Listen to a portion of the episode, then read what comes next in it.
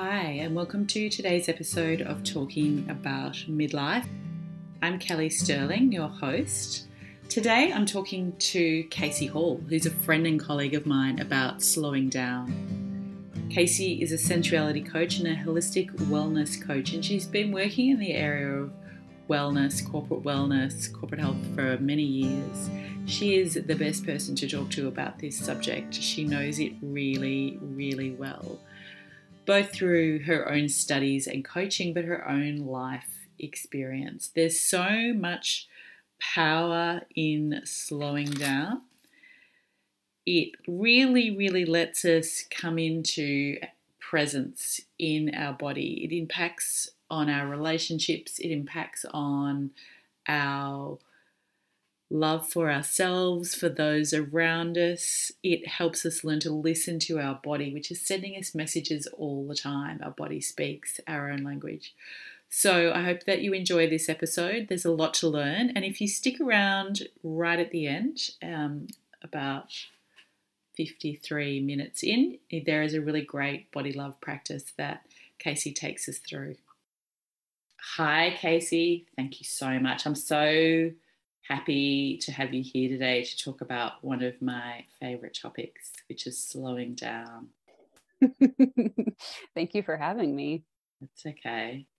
So I thought it would be, I've wanted to talk about this for a while because it's so powerful, the power of slow. And I was thinking, who would be the right person to talk to about this?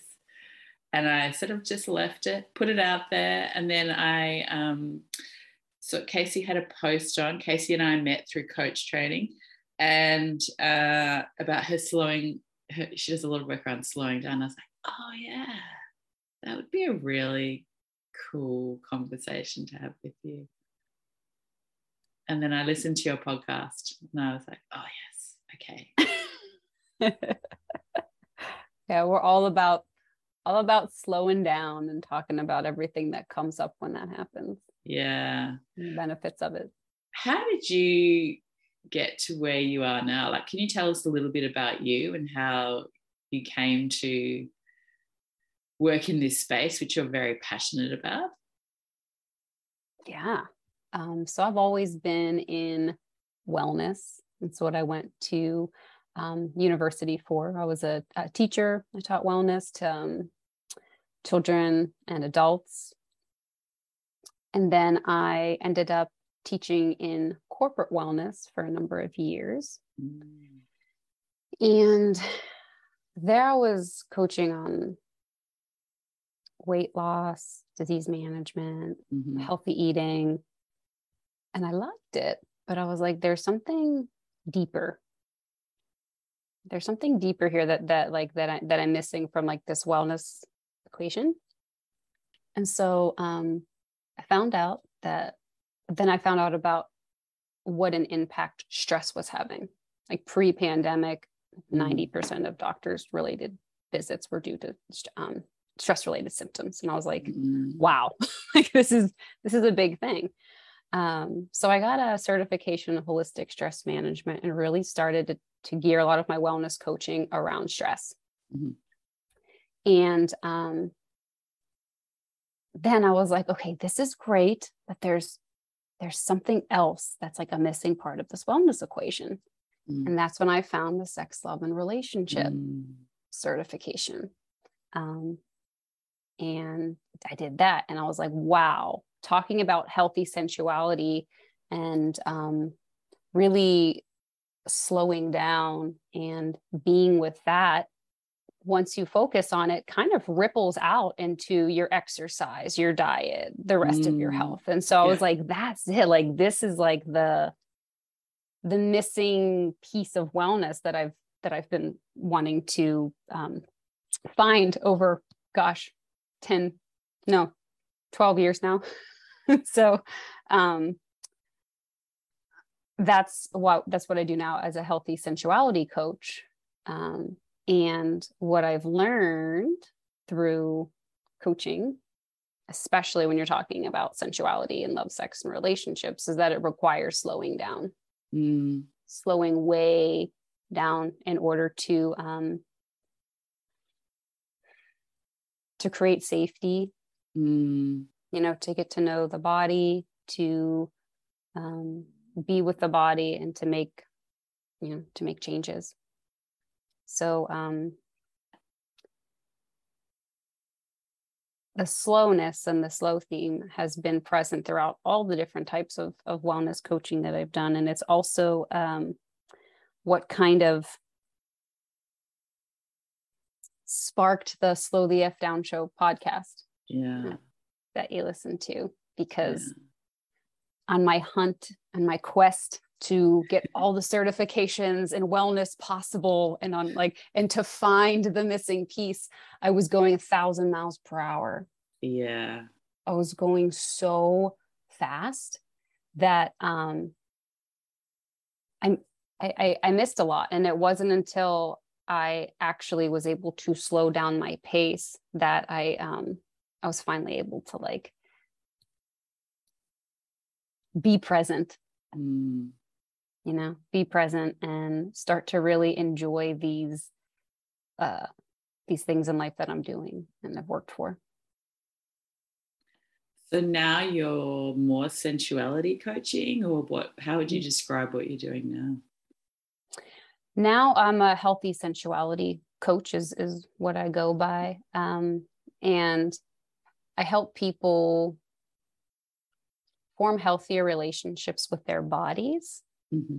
And I help them create more authentic expressions of their sensuality. So not what, you know, society thinks that it should look like what does it really look like if it just gets to be yours and it gets to be fun and healthy.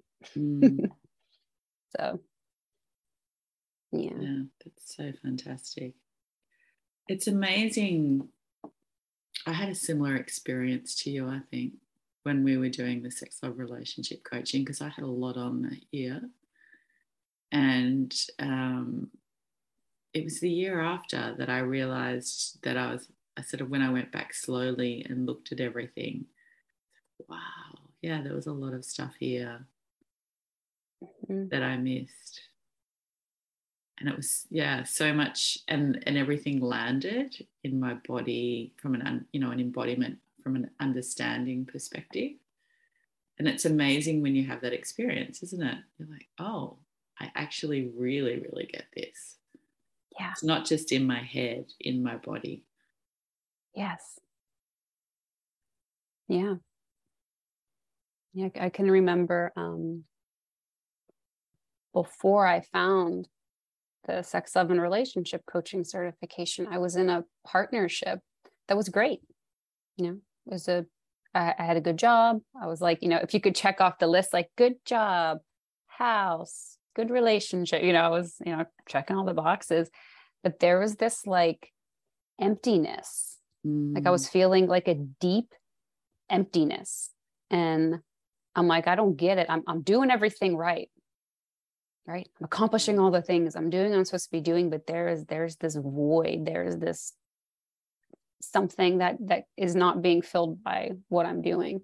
And learning the body work, learning how to slow down, learning how to really like feel my lived experience inside my body was what was that void was.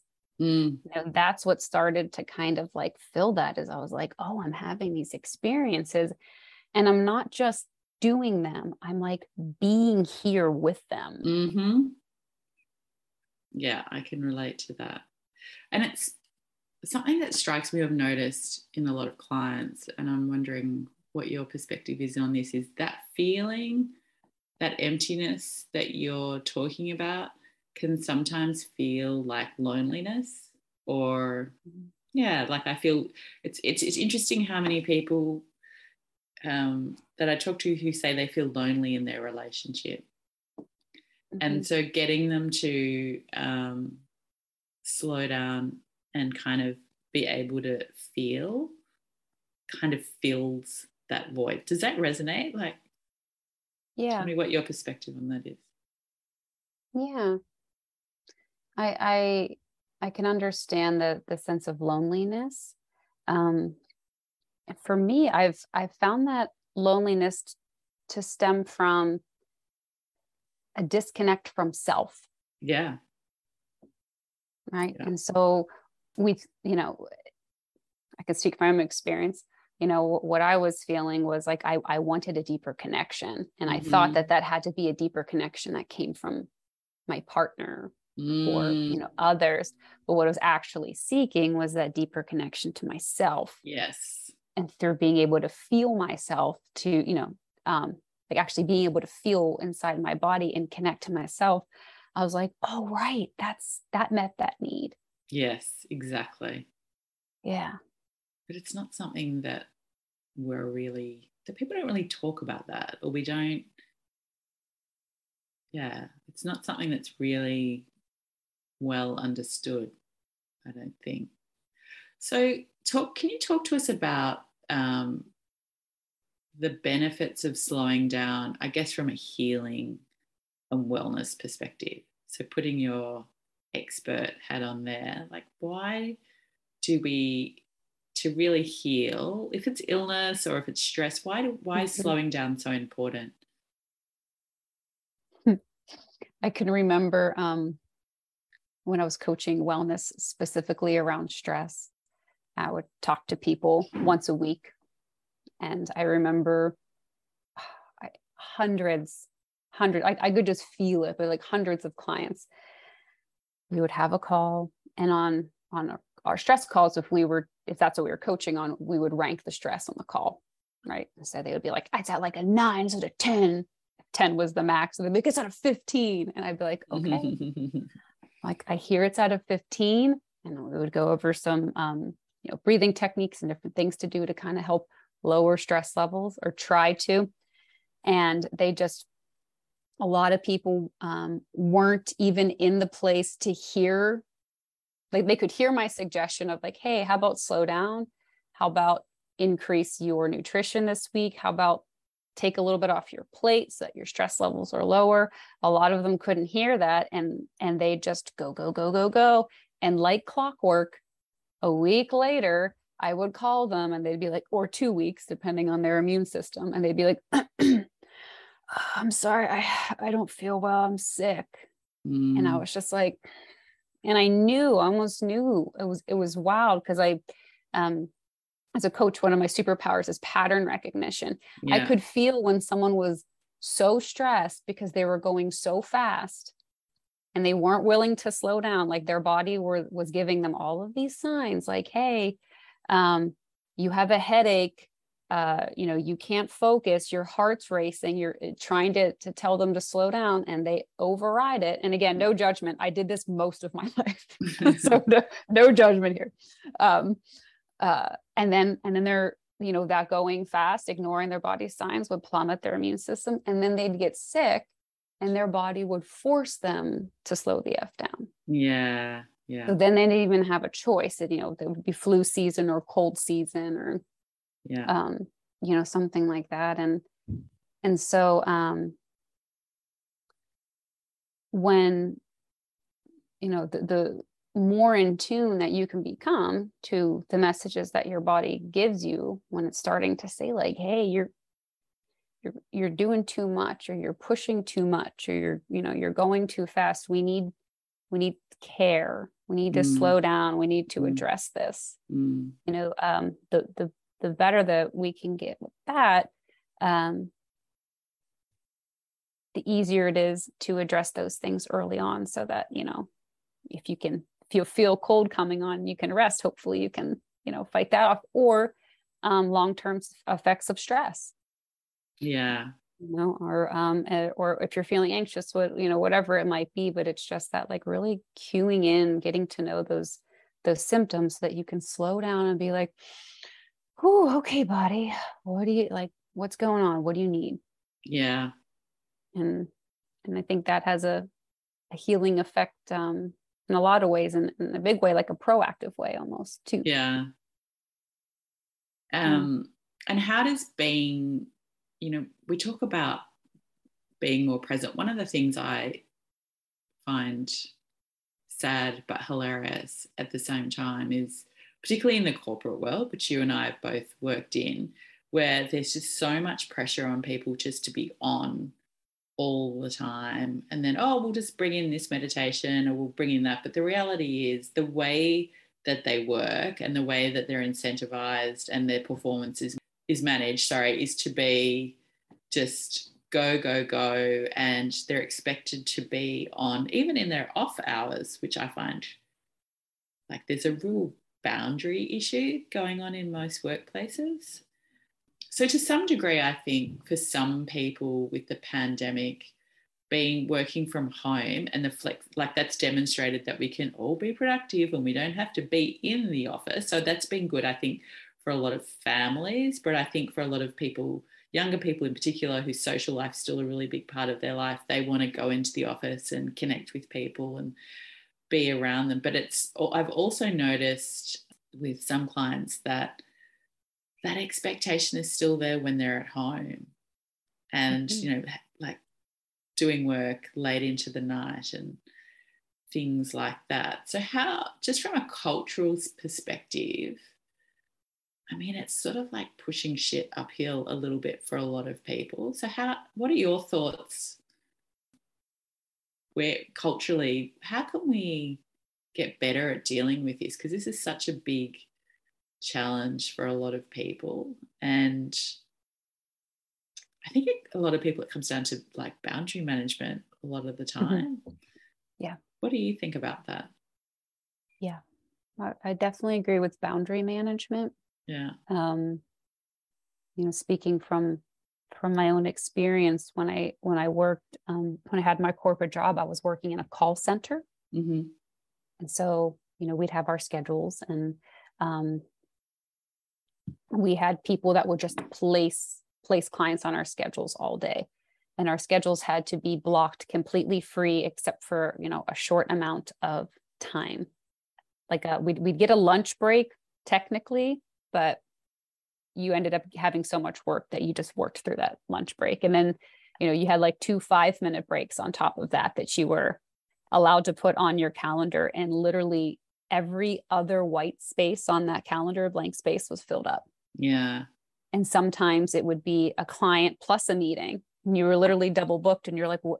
And then you had to, you know, talk to your supervisor and be like, what am you? I can't be two places at once. Like, so that training of like, and I know for a lot of people, especially, that there's like this expectation that a full calendar makes you fully productive, and that like any off time or any downtime is actually viewed negatively.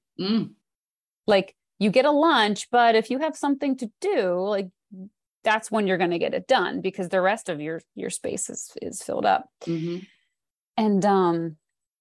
And I noticed when I left that job and I just went back to my own personal planner, I remember judging the white space, like the blank space, and being like, oh gosh, well, there's an hour in my day that I don't have something like, and actually feeling wrong about it. Yeah, I know exactly what you mean. It takes a while it's like your nervous system is in a state of not feeling safe if your diary is not full. Yes. I mean, there's a sense of judgment that certainly comes with that space. And I think that one of the ways to, you know, answer your original question culturally that we can do something about that is to start looking at that space as important as doing. So the space that's blank, the being space. Yes. Right. Just like our bodies can't go 24 hours a day, right? We have to sleep. We're supposed to sleep for 8 to 10 of those, because our bodies have to rest and replenish and restore. We're not meant to go 100% of the time. And we shouldn't have that expectation on ourselves either. And so I know that, for myself, and even working with clients, blocking off free, like a blank space or B space where they're not doing work. Maybe it's a walk, maybe it's you know, meditation, watching a show, you know, whatever it might be, but it's not work time. And then over, like, eventually training our nervous system that, hey, it is safe. Yes. It is safe to have this space. And it's not only safe, it's nourishing. Yeah. Right. Because in those breaks, that's also a lot of times when we eat and drink water and rest or move, you know, we nourish. Move, just, mm-hmm. I don't know, like, yeah, experience pleasure. We'll get to that in a minute. Yeah.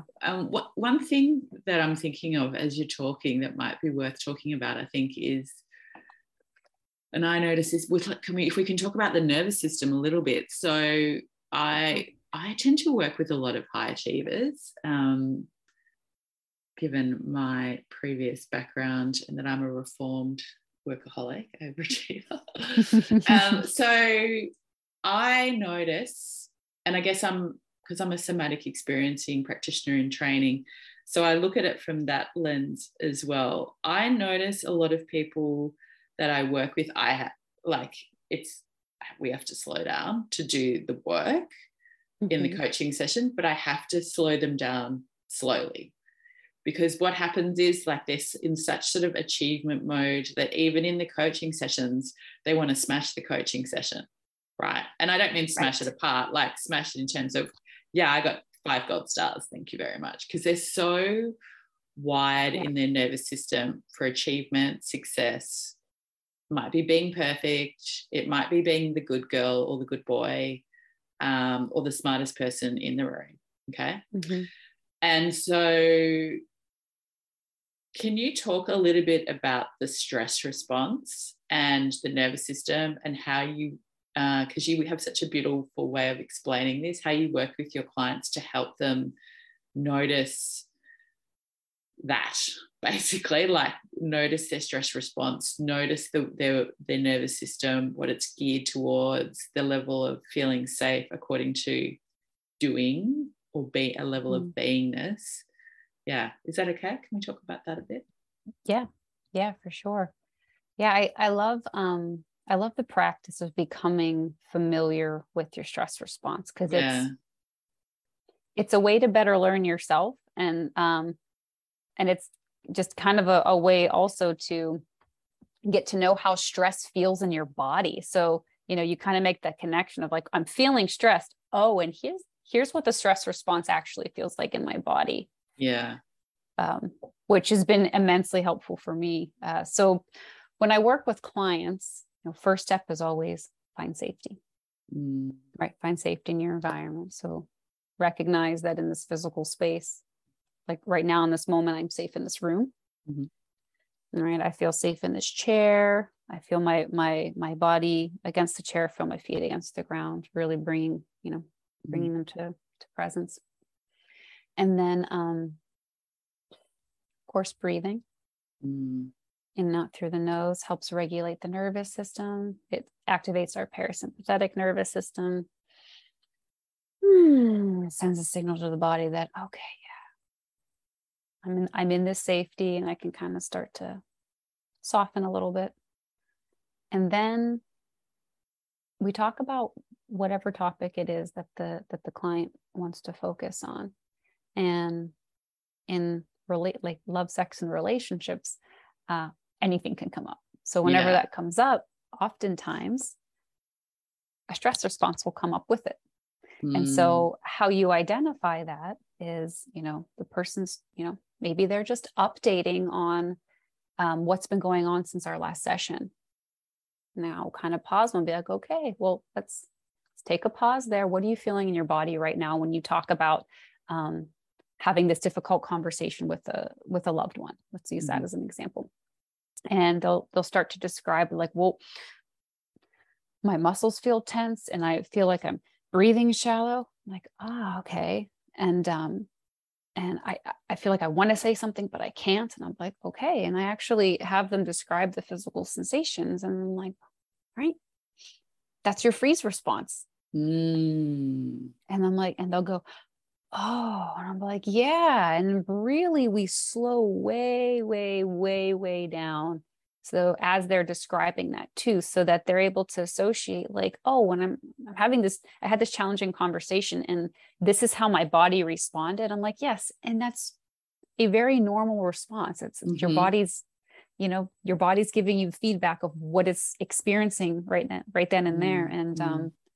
And then they're like, and then they're like, oh, and I normally notice this like sense of relief because they're able to connect or the sense of like, oh, because we all have like our go-to stress responses, right? Some people are fighters.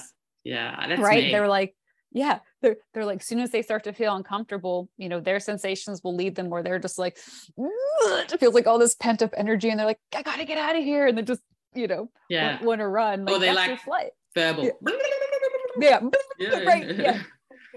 You're like, congratulations. You just met your flight response, you know? And then they're like, oh, so, and then, you know, of course, you give them exercises to help, soothe themselves during those moments and regulate their body. And then they get to practice it next time it comes up, but it's wonderful when they get on the call next time, they're like, oh, I was talking to, you know, my son or my daughter and I noticed myself starting to feel like this again. They're like, and I remembered, so I did some breath work and they're like, exactly. I experienced my stress response. Yeah. It's so beautiful, isn't it? To just be able to be aware of it and then use some very simple tools like orienting or breathing or like some of those vagus nerve techniques, which are so fantastic.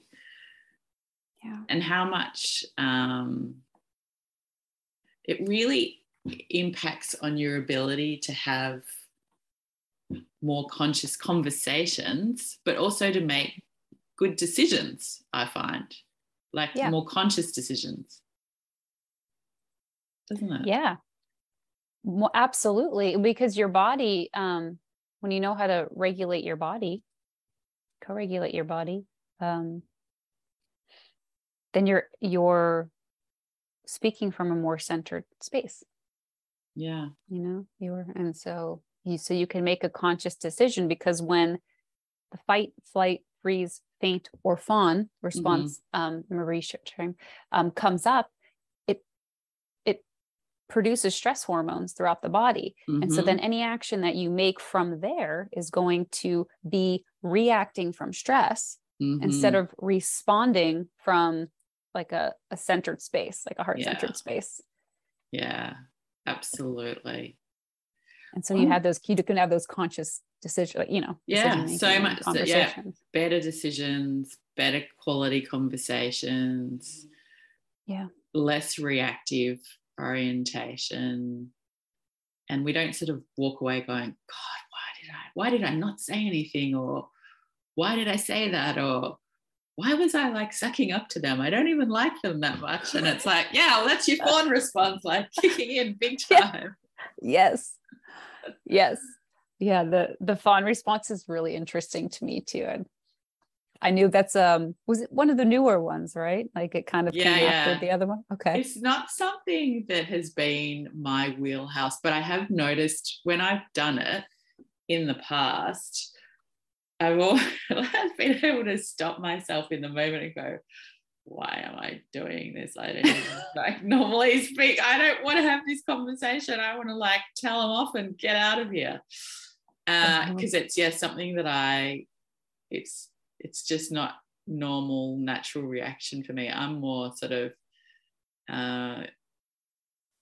kill them with intellectual prowess, or just say, I'm not up for it. I'm out of here. See ya. I'm not having this conversation.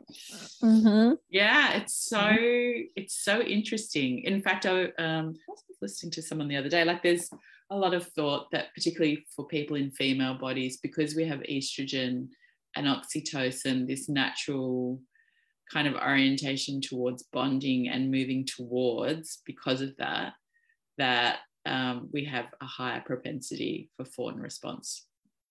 Could be true. Mm-hmm. I think for a lot of people. Yeah. Yeah. I'm not sure, but I haven't seen a lot of research around it. I think it's sort of something new. And something that's really interesting in midlife, particularly when people enter perimenopause, is that obviously your estrogen declines over a period of time. So unless you have like a cancer treatment or a surgery where your ovaries are removed and something happens really quickly, which some people have, for most people it's, you know, over a couple of years, or it might be over 10 years because that's the thing about perimenopause. Everyone's unique. We don't know. In the same way as when we started getting periods, right? We have our own sort of unique footprint on that. But what can happen is that we can become full of cortisol very easily. So we have to really manage our stress levels. So one thing I talk to my clients about a lot is, you know, a big thing about managing stress is learning to slow down. Now, this can be really difficult when you're like a 40 or a 50-something-year-old female-bodied person, and you might have a pretty good job where you're quite senior in an organisation. You might have small kids, or you might have bigger kids, or maybe they've left home. But if you've got teenagers, like I do, there's going to be stress around them exploring their world. You might have parents who are unwell, or, you know, who need a little bit extra support. And you just, I don't know, it just seems like a really busy time in a lot of people's lives. So yeah, a lot of them find it really challenging to slow down. Mm-hmm. But I think, to your point, in terms of their health and well-being, it's really, really critical. And I think what happens is a lot of people's body or symptoms and like say, slow down. Yeah. Because it's a time, you know, and I've had to do this with my own perimenopause transition, is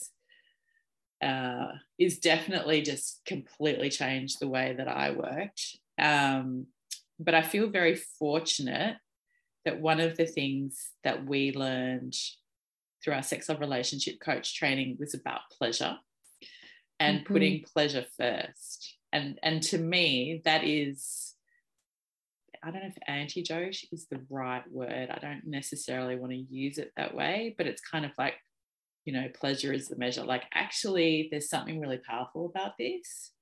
And if you, whatever brings you pleasure, because what brings you pleasure is different to what brings me pleasure, even choosing to put it first every day and nourish yourself.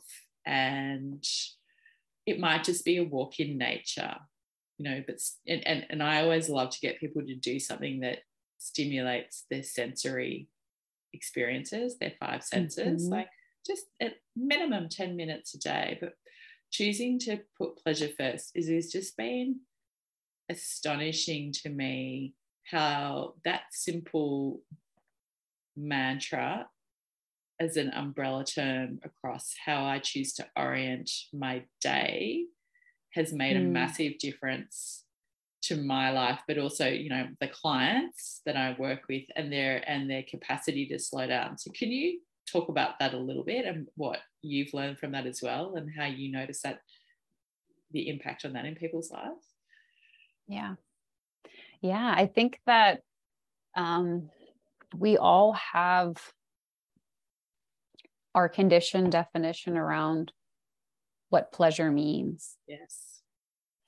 And so, you know, for a lot of people that I work with, just slowing down and taking the time to discuss that and be like, when's the first time you heard about pleasure? What did you learn about pleasure? What's your definition of pleasure? More often than not, they'll just say sex, or they'll say something that is forbidden or wrong, or has like some type of shame connotation to it. And so I think that, you know, when we talk about, well, what do we want their definition of pleasure to be? If pleasure was healthy, what would that look like? And it's unique, and it's different for everyone. Sometimes it's sexual, sometimes it's not, sometimes it's a mixture. But once that once that kind of that new definition, that healthier, more unique to them definition is clear, I feel like it's encouraging and it's more motivating to slow down, because I feel like slowing down is so different from how a lot of us are conditioned to act in life, that for me, what I found is if you try to tell someone to slow down with pleasure and they still have a negative belief system around both, yes, like you just get like a no. Yes. But, a lot of people will be like, I don't know about slowing down. Like, I'm willing to try it because it makes sense in my head. But hey, now that there's this form of pleasure that I really like, and that I want to play. Oh, okay. I'll slow down to take an Epsom salt bath. They're like, I'll slow down to go for a walk in the woods. And, just something that, you kind of bring the sensations in. So I think that a healthy rewrite or healthy definition of pleasure can really be encouraging to slow down. Yeah. Oh yeah, I agree. I mean, I think midlife in general, just as a transition, it's very, very complex. And I always say to people, you got to bust up a lot of belief systems at this time in your life. Yeah. Like, for example, around aging. Okay. Because if we carry that into it, it stops us from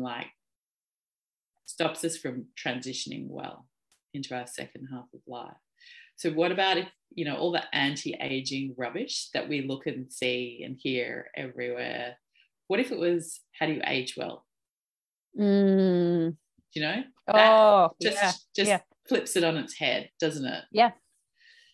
Even when you said that, I felt it in my body, is like, yes. Yeah. So how do I set myself up to live well in my second half of life is about aging well. And, under that, you can think about my relationship to my sexuality. Like, I can rewrite my story around that. You and I know that because we've worked on it. I can rewrite my story about how I do transitions in my life. Yeah. Because we for example, with our menstruality, like with our periods, when it starts, we inherit a lot of our caregiver's story and what they feel about it. And then what I have noticed with different people, with different transitions, is that often the patterns that you see in I got my period is the same as when I went into childbirth and postpartum, how I dealt with that. And I said to them, well, do you want it to be the same now, or do you want to rewrite it? Like, do you want it to be a more empowering story? Do you want to have more knowledge? Do you want, you can do this. Sensuality, my God, there's so many belief systems to be busted up around that, as you and I have talked about, because a lot of us have just been fed a crazy story about what it is and what it's not. Yeah. Femininity, for example, and the list goes on. So I think when if women choose to do that, or people in female bodies choose to do that, my observation is a lot of people get to this point in life and they either shut it down or they thrive. And so people who choose to kind of invest and explore and bust up belief systems and let go of child parts of self, and, they thrive. They thrive. But if you choose to kind of stick with your conditioning and go with it, it's going to be probably challenging, I think, because you're faced with all this cultural messaging all the time about not being good enough, not being enough of something. And, aging is a classic example of that. Yeah. Yeah. And I like that, that the kind of like, why bust up the belief systems that aren't serving us? Well, I think it's because it's in greatest service of love for yourself, love for people around you, love for the generations to come. Yeah. And I know,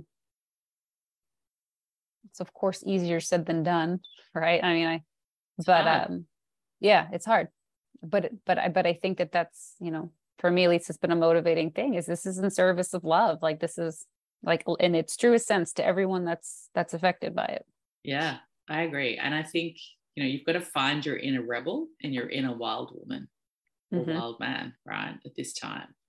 Yeah. And and really like pull them out when you need the big guns, to question and say, hey, that doesn't sound right to me, or that sounds like it's a bit of rubbish. How do you think that slowing down helps us improve our relationship to our body and ourself, like our body image, just our love for, and I'm not talking about it in a sort of narcissistic sense, although I do think with women's sexuality in particular, like we do need a little bit of narcissism when it comes to it. Like we need to kind of feel good, look good, feel good type thing. Mm-hmm. But just like a real genuine kind of love and appreciation for the magnificence of our body. How do you think slowing down can help us with that?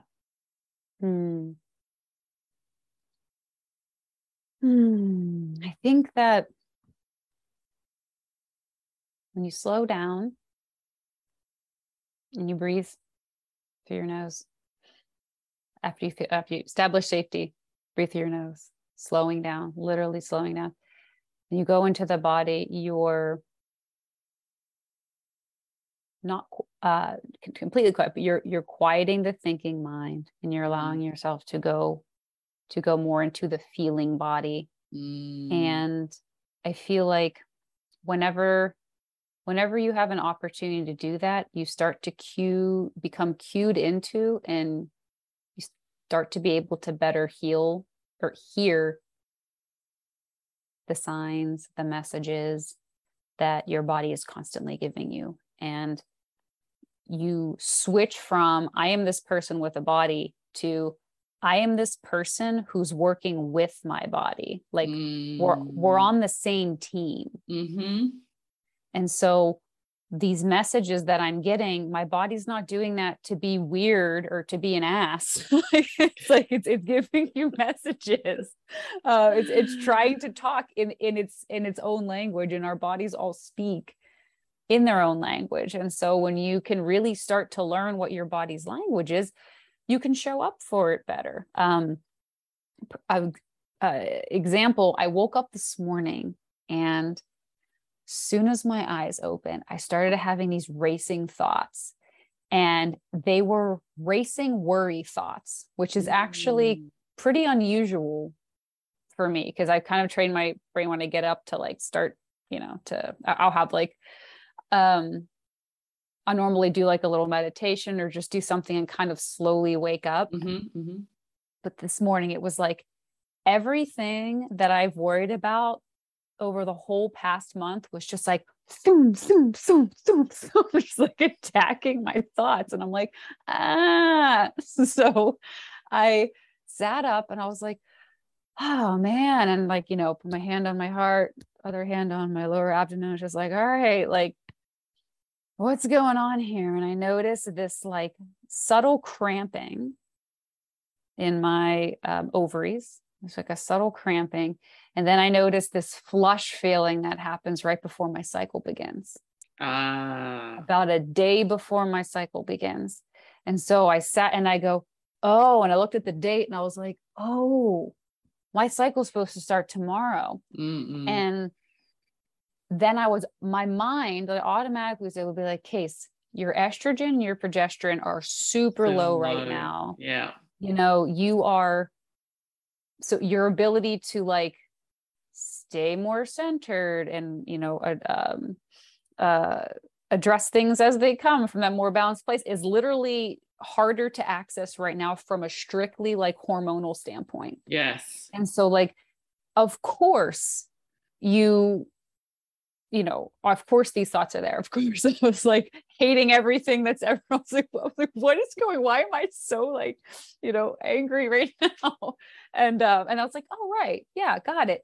And then I took a couple breaths and I was like, all right, body. And I go, all right, cycle's coming. I got up and I took my my magnesium, all of the stuff that I know that helps, that if I take it the day before my cycle, it makes my actual cycle better. And so, all of those things, like, whereas 3 years ago, actually my whole life, because I got my cycle when I was 9, I'm 37 now. Mm-hmm. And my whole life, my cycle has been debilitatingly painful. And I mean, like missing like days of school, days of work, just really intense. And so my belief system around that was every time I got it, I thought of just being physically punished. Like, I was like, I must've like done something in a past life. Like, so like really like would thought that I was just being punished. And that was, so I dreaded it. And it was this really unhealthy relationship. Mm-hmm. But fast forward to today, woke up this morning because I had that body awareness, because I showed up lovingly and I was like, oh, okay. All right, body. Thanks for cueing me into what's going on. Oh, yep. Look at the date. I'll take care of you. It's night and day difference. Yeah. Because now I work with my cycle, not against my cycle. Yeah. And I think this is a big thing for a lot of us, like coming back to belief systems, right? Like a lot of us have learned that it's a real pain in the ass, our cycle, isn't it? Mm-hmm. And yeah, I know when I started to kind of really get into mine and like it I didn't really have bad periods when I was younger, but I would get really tired. I was talking to a friend a while back and we were talking about menstrual cycle awareness and just all the great work that's being done now and how great it is for young women to be able to embrace it and learn about like the different phases of the cycle as they pertain to the seasons.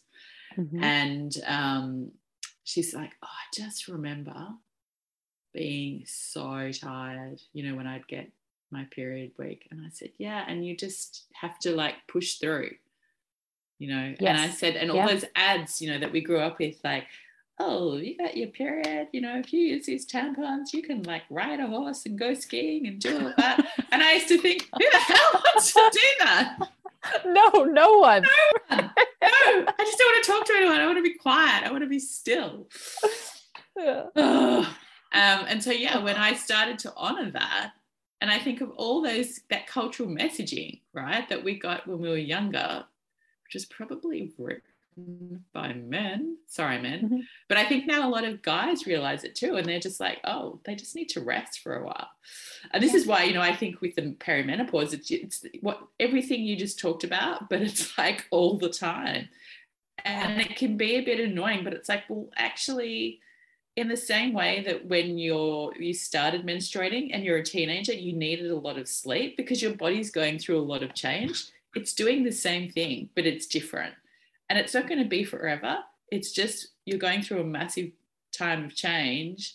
Mm-hmm. And if you slow down and listen to it, to everything that you're talking about and being with it and being with the emotions, listen to your body, it'll be okay. Yeah. Yeah. And I noticed that listening too, like the symptoms are less. They are. The symptoms are less intense. Are they there? Yes. Are they less intense? Yes.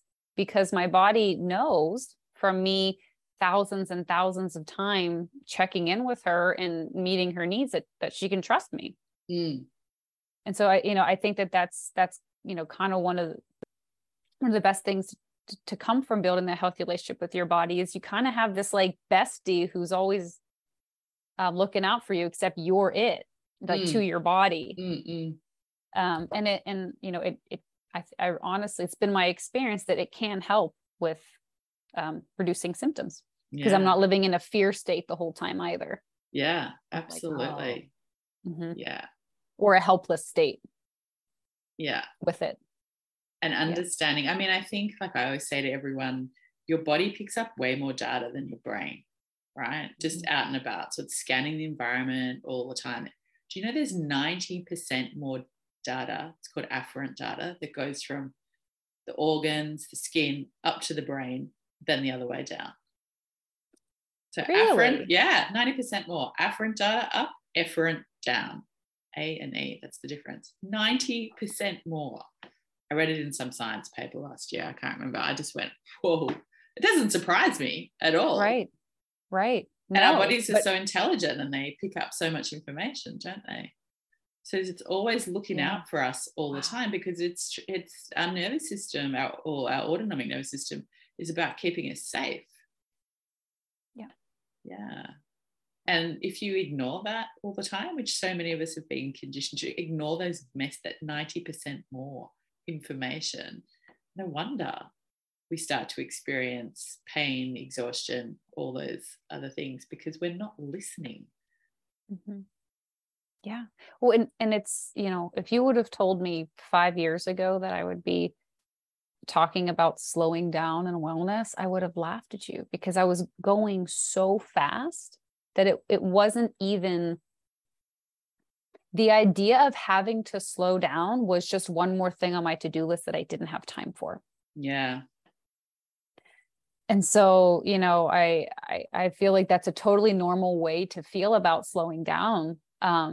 Because that's, I think a lot of people would feel that way too, but you know, it's worth it. Totally. Yeah. I mean, I think from an overall health and well-being, I used to do a lot of work with, because I've been an executive coach for many years, with senior executives around ethical decision-making. So there's definitely skills to that. And there are definitely stages developmentally that we can grow to develop those skills. But a big part of what got me into this work and the more somatic work was I realized the impact of this speediness of the nervous system being dysregulated, of people's trauma that gets in the way of them making better decisions.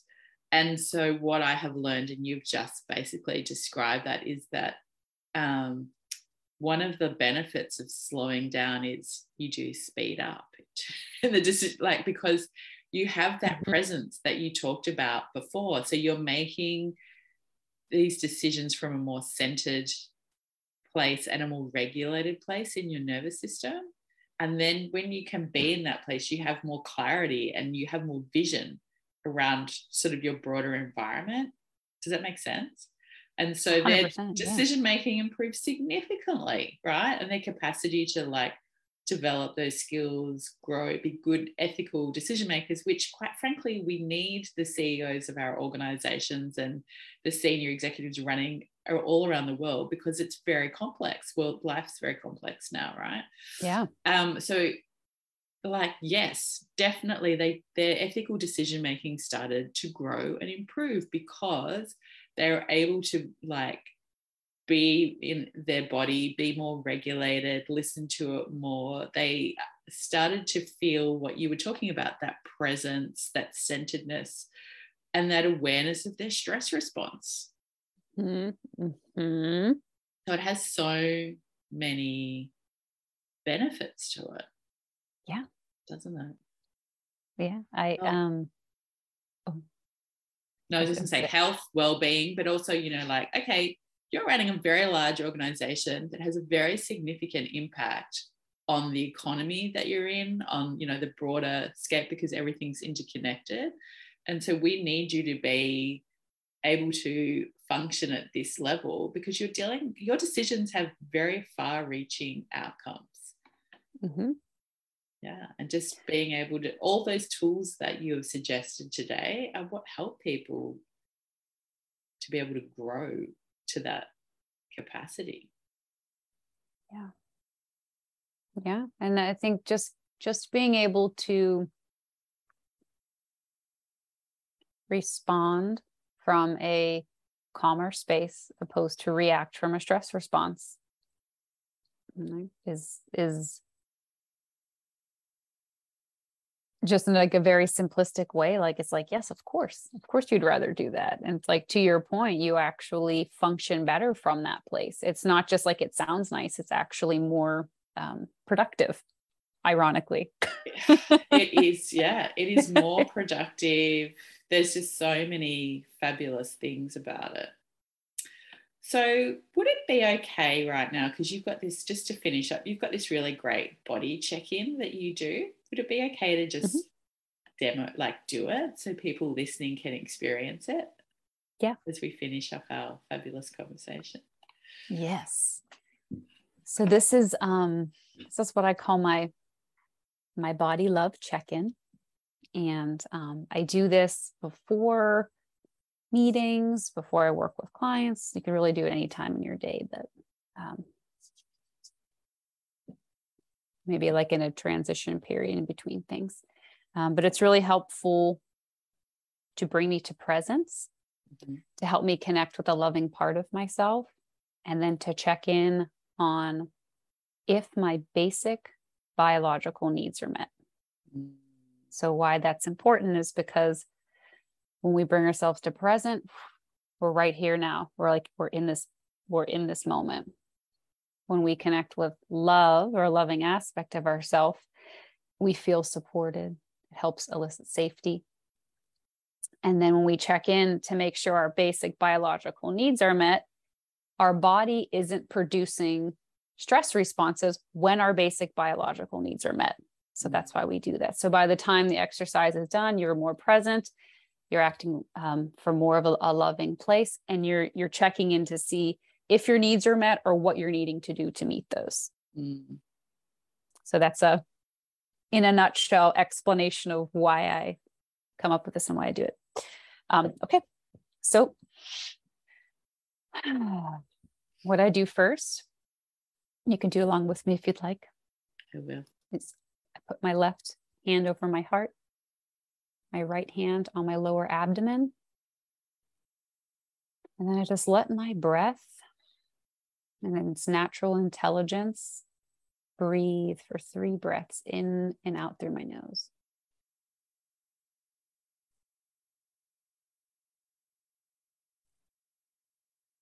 I take a moment to recognize that in this moment, I'm physically safe.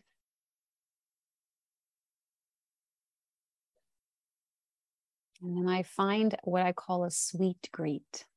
So you want to come up with a sweet greet, words that feel really, really good to you, words that feel loving, words that feel like when they're spoken, really just remind you that you are loved. You are a human who is very loved, doing the best they can. And so for me, that sweet greet, the loving way I refer to myself is this. Okay, sweet one.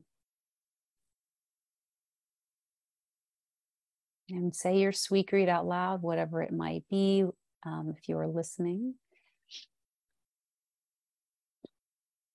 And then you're going to tune in and you're going to answer these 3 questions, and you're going to answer them with the mind, and you're also going to answer them by listening to if there's any sensations in the body that come up around it. And sensations can be a coolness, a heat, muscle tension, muscle relaxation, or gurgling. It can be anything because the body speaks in different ways. So the first question is, am I nourished? And just listen. And the mind will tell you if you're hungry, if you're thirsty, if you're satiated.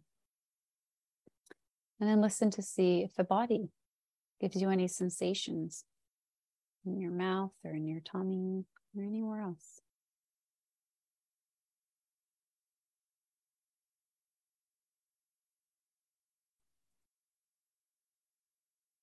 And the next question is, have I moved today? Have I moved today? And again, the mind will tell you if you've moved, if you've went for a walk or exercise or not. And again, this is an exercise that is meant to just be a check-in. So we're not judging these responses. We're not judging these sensations. We're just approaching this with a sense of curiosity and observation. And what feedback does your body have in terms of this question of have you moved? How do your muscles feel? How do your bones feel?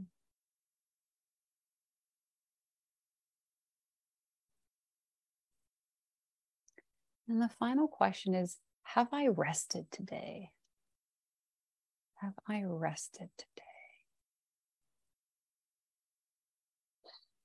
And your mind will tell you, maybe you'll think about if you got a lot of sleep the night before. You can think about if you've taken a rest in just between tasks or things that you had to do throughout the day. Did you take time to rest today? And then notice any sensations that are in the body for you around rest.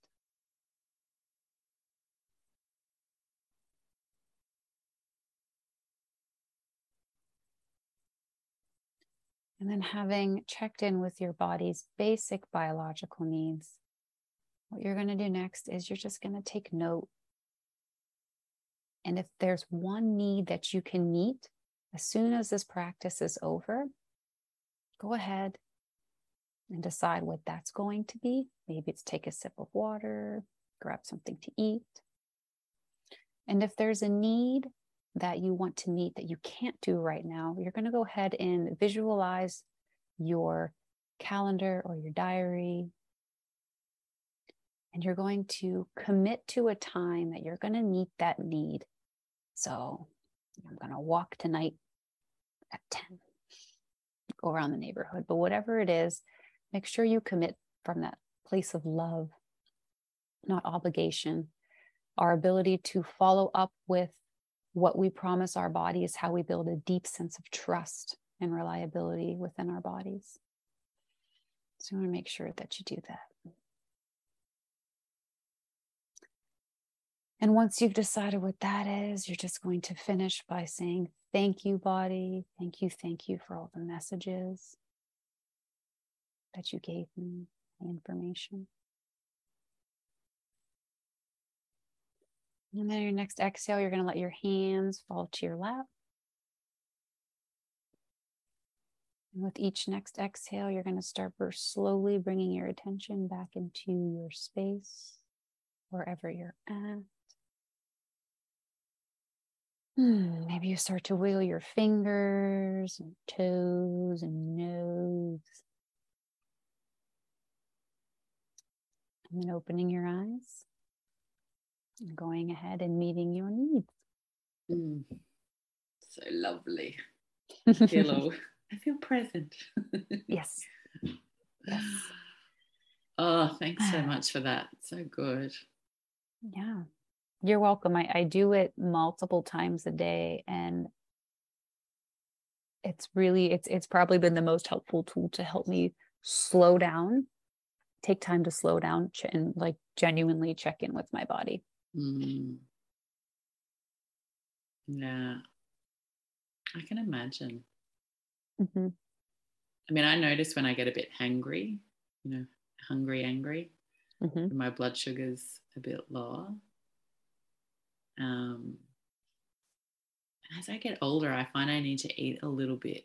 Like I probably do more like an intermittent fasting thing, but during the day, I kind of eat smaller meals, but eat more frequently. Interesting. Anyway, that works for me because I move a lot, but yeah, interesting.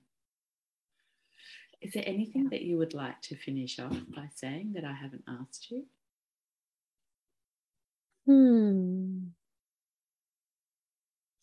I think just, in regards to slowing down, one of the main motivators for why to do it is, we live in a fast-paced world, which you and I talked about, and we put in all of this time and work and effort trying to create this good life. And then if you're going too fast, you just miss it. And slowing down gives you the presence you need to actually enjoy the life that you're creating. So I wanted to just end with that piece because that's the why, one of the main reasons to just enjoy the life that we're creating. Yeah.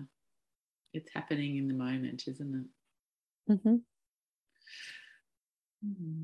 How can people find you, Casey? But tell us about your website and social media and Elizabeth, because you're in partnership with her. Yeah. Yes. So our podcast, my podcast partner's name's Elizabeth Menzel, and our podcast, if you go to anywhere that they play podcasts, we're on Spotify, Apple, and type in Slow the F Down Show, will pop up. You'll see our picture of two ladies with a sloth and a turtle emoji. Click on that. And find the episode that speaks to you. And we cover a variety of topics. They're very good. Yeah. Yep. That's that. And if you want to connect with me personally, I have a website, sensualitycoaching.com. You can book a consultation or send me a question and we'll get connected there. Mm-hmm. Are you on social media? I am. Yeah. Tell us your social media. So my Instagram is sensuality_coaching. And our podcast, we also have an Instagram podcast, Slow the F Down Show. Oh, I didn't know that you had a Instagram as well. Mm-hmm. Slow the F Down. We live in the media, social media world. Oh, yeah. Thank you again. Yeah. It's been really great having you here, and you're like the perfect person to talk about this because it's your thing. Yeah. And you understand it so well. And I'm sure that people would have learned a lot by listening to this conversation today. I'm hoping a few pennies dropped and they went, oh, that's yes. why. Right. Oh, right. That's it. No, I really enjoyed this conversation. I love talking about slowing down and all the magic that happens when you do. So thank you. You're welcome.